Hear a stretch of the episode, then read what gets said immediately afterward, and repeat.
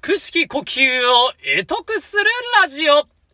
おはようございます。こんばんは。腹式呼吸の先生ことヘイヘイです。このチャンネルは、詩吟歴20年以上、ゴスペル歴10年以上の私ヘイヘイによる、腹式呼吸や声に役に立つ話を毎日一つずつお話ししていくチャンネルです。なお、詩吟やゴスペルに特化した内容もたまにやっておりますので、興味があればぜひそちらも聞いてみてください。ということで、明日から月曜日でちょっと憂鬱なんですけれども、えー、今日も頑張っていきたいと思います。今日お話しする内容は、僕が知っている、まあ、あの、最強の肺活量を鍛えるトレーニング方法ということでお話ししたいと思います。あの、先に断っておくとですね、これ僕はできないんですね。できないんです。えー、詩吟の師匠からですね、えー、教わったやり方でですね、まあ、師匠から話を聞いたんですけれども、僕も実際にやってみてもどうしてもできなかった。あそういうトレーニング方法でもあります。ぜひ、えー、我こそはという方はやってみてもらいたいなということで、はい、最強標の肺活量トレーニング、えー、それをお伝えしたいと思います。それはですね、まあ、もったいぶらずに言いますと、ランニングをしていると、ランニングをしながら、歌を一曲安定して歌いましょうと。ただそれだけの話ですね。本当に。もうそれだけなんですよ。まあ僕の場合は詩吟の先生から、えー、それを教わったんでですね。まああの、詩吟を吟じながらランニングするということです。実際にですね、ほんと僕やってみたんですよ。えー、何年前かな ?7 年前、5、6、7年前ぐらいかな？それぐらいまだ若かった頃にですね、いや、俺も絶対頑張ってやるぞみたいな感じで、ぜひ、もうやって、やってやったんですよ。まあ、あの、その時はだいぶ体力も意識していたんで、えー、ランニングも少しやっていたんですね。ランニングをしながら夜のもう、川沿いを走りながらですね、詩吟やってみたんですけど、まあ、あの、まず意味がわからないんです。意味がわからない。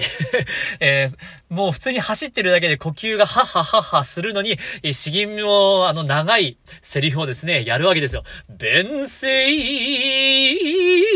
粛々、みたいな、この一瞬の間に、このランニング中の呼吸もさらに取り入れつつ、えー、安定して声を出す。で、また、辛くなったその一瞬の間に、もう全身、走る部分の呼吸と歌う部分の呼吸も取り入れるっていうことで、まあ、あの、正直頭で考えてもわけがわからないんですけど、やはりあの、実践できる人はいるようなんですね、本当に。まあ、先生がガチで言ってたんで、そうだと思います。まあ、あのー、実際にそうですね、えー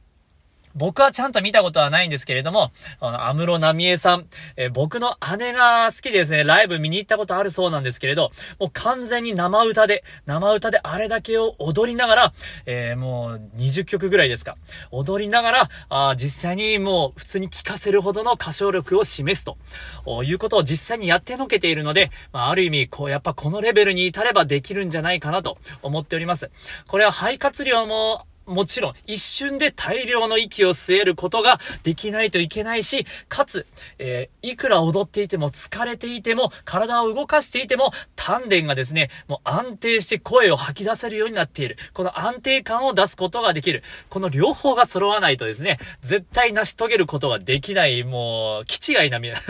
気違いみたいな領域なんですよ。走りながら安定して歌を歌う。別に詩吟である必要はないです。まあ、あの、あえてきついもので選ぶんであれば、もう君が代とかですね、えー、やりながらやってみれば、この詩吟の大変さ少し分かってもらえるんじゃないかなと思います。君が代を歌いながらランニングしてたらもう完全に通報事案だと思うんですけれども、えー、まああの、周りに人のいない田舎をランニングする趣味がある人はですね、えー、ぜひチャレンジしてみてください。まああの、多分あっという間に1分もかからずに根を吐くと思うんですけれど、これができれば、多分段違いの安定感を出せると思います。まあ無理はなしすぎないようにですね、それができなければ、通常からロングブレス、えー、まあ長い呼吸ですね、もう20秒ぐらいかけてゆっくり吸って20秒ぐらいかけてゆっくり吐く。で、その次は逆に1拍で吸って1拍で吐き切るみたいな。その、えー、緩急をつけた練習、呼吸のトレーニングとかも合わせて鍛えてもらえれば、少しずつきっと近づいていくんじゃないかなと思っています。僕全然できないんですね、これはもうくまで紹介みたいな話なんですけれども、えー、我こそはという方はぜひチャレンジしてみてください。ということで、えー、どこまで役に立つかちょっと今日はわかりませんけれど、今日は以上になります。腹式呼吸を得得するラジオ。ヘイヘイでした。どうもありがとうございました。バイバイ。